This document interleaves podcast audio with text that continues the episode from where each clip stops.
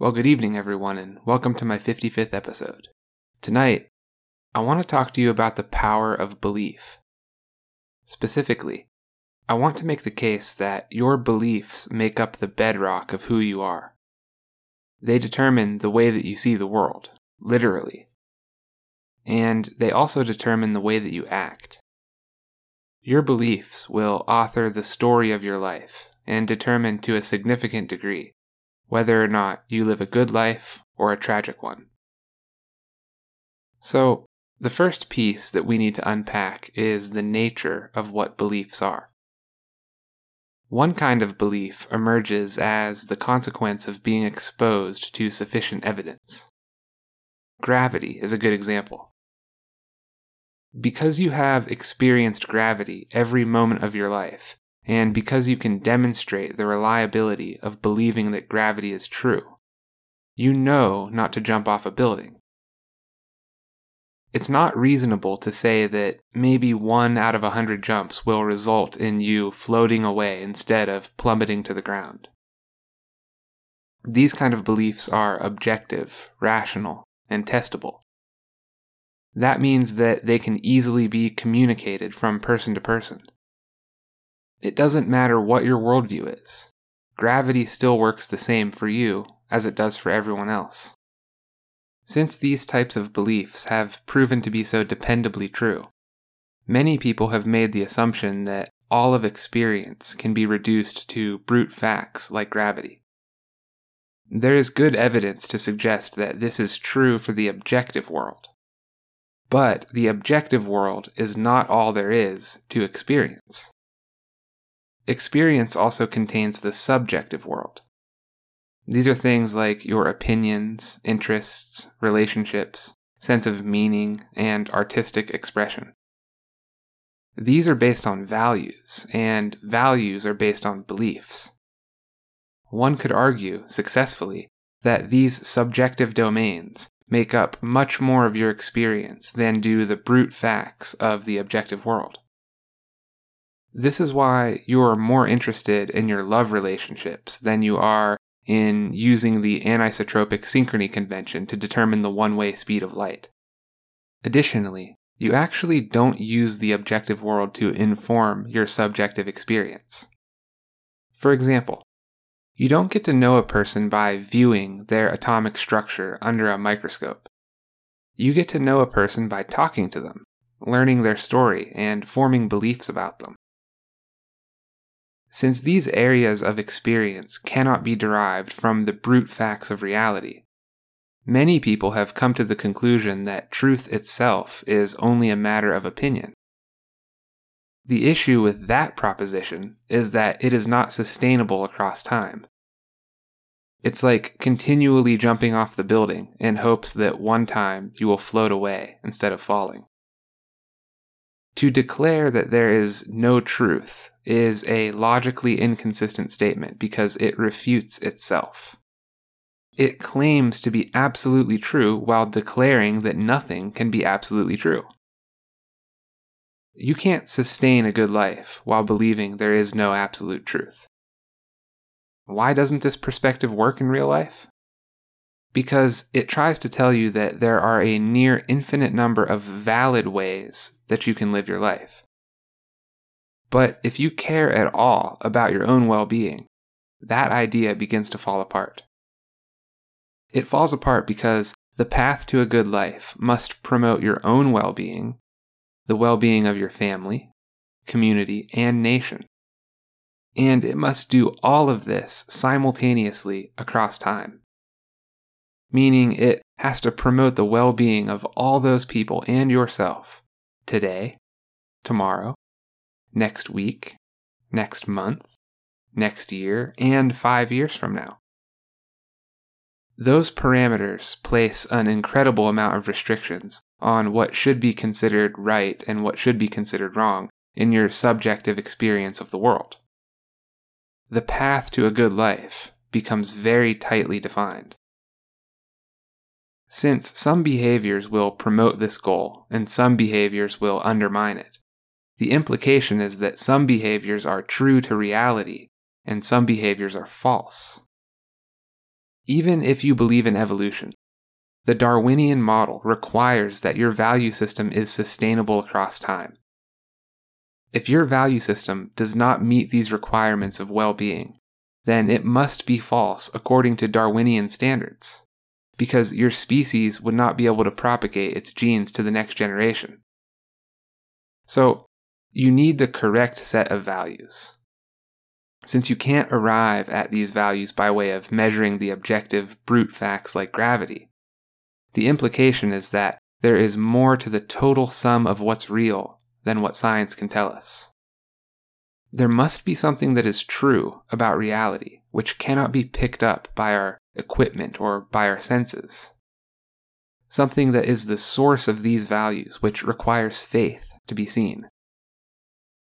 But it gets even more interesting than that.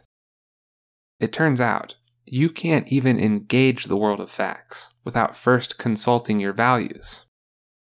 There are too many facts in any given environment, so you have to use your structure of values to decide which facts to look at. Your structure of values is predicated on your beliefs. Therefore, your beliefs will determine what you see in the world of facts, literally. You can test this yourself by asking a group of people to tell you the color of their shirt and the color of the flooring in the last public restroom they used. It's far easier for them to know the color of their shirt because their shirt is more important to them than the flooring in the public restroom. It ranks higher on their system of values. So, if it's true that what we value determines what we notice, and what we value is built on what we believe, then we can begin to understand just exactly how powerful our belief systems are in determining the experience of our lives. But it goes even deeper than that. There is also the issue of framing, which is determined by your beliefs. Consider this example. You are at the gym lifting weights. Your heart is pounding and your muscles are burning. Nothing unusual about that. But what if you woke up one morning in your bed and your heart was pounding and your muscles were burning? You would call 911. Now, these are the same exact sensations, but the contextual framework has changed. This principle applies to every aspect of your life, even if you aren't aware of it.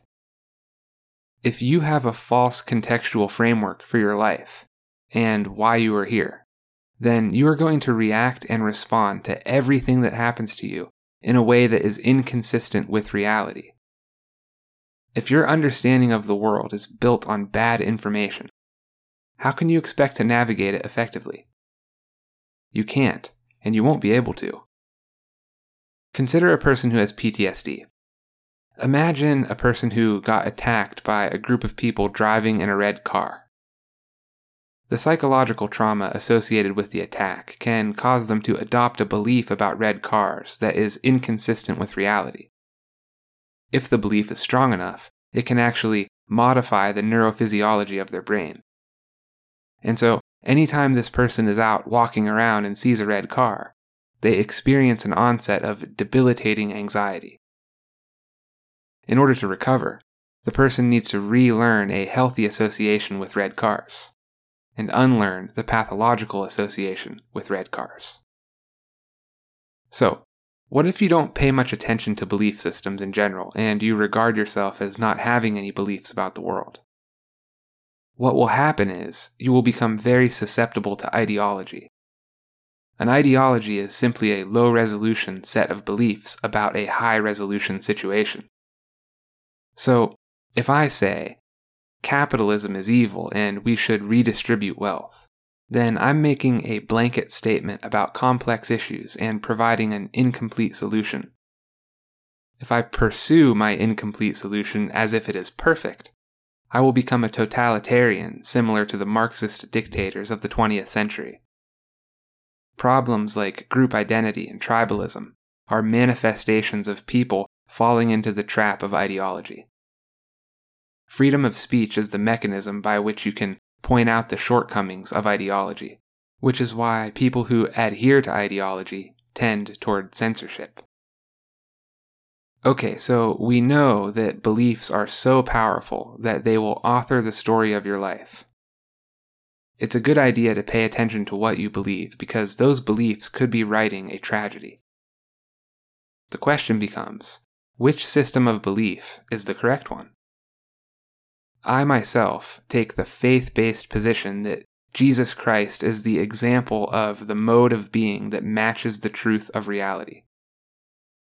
I have very good reasons to take that position, but that's content for another episode.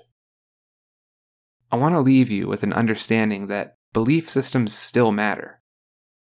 Science cannot provide us with a complete worldview because it is interested in facts, not values.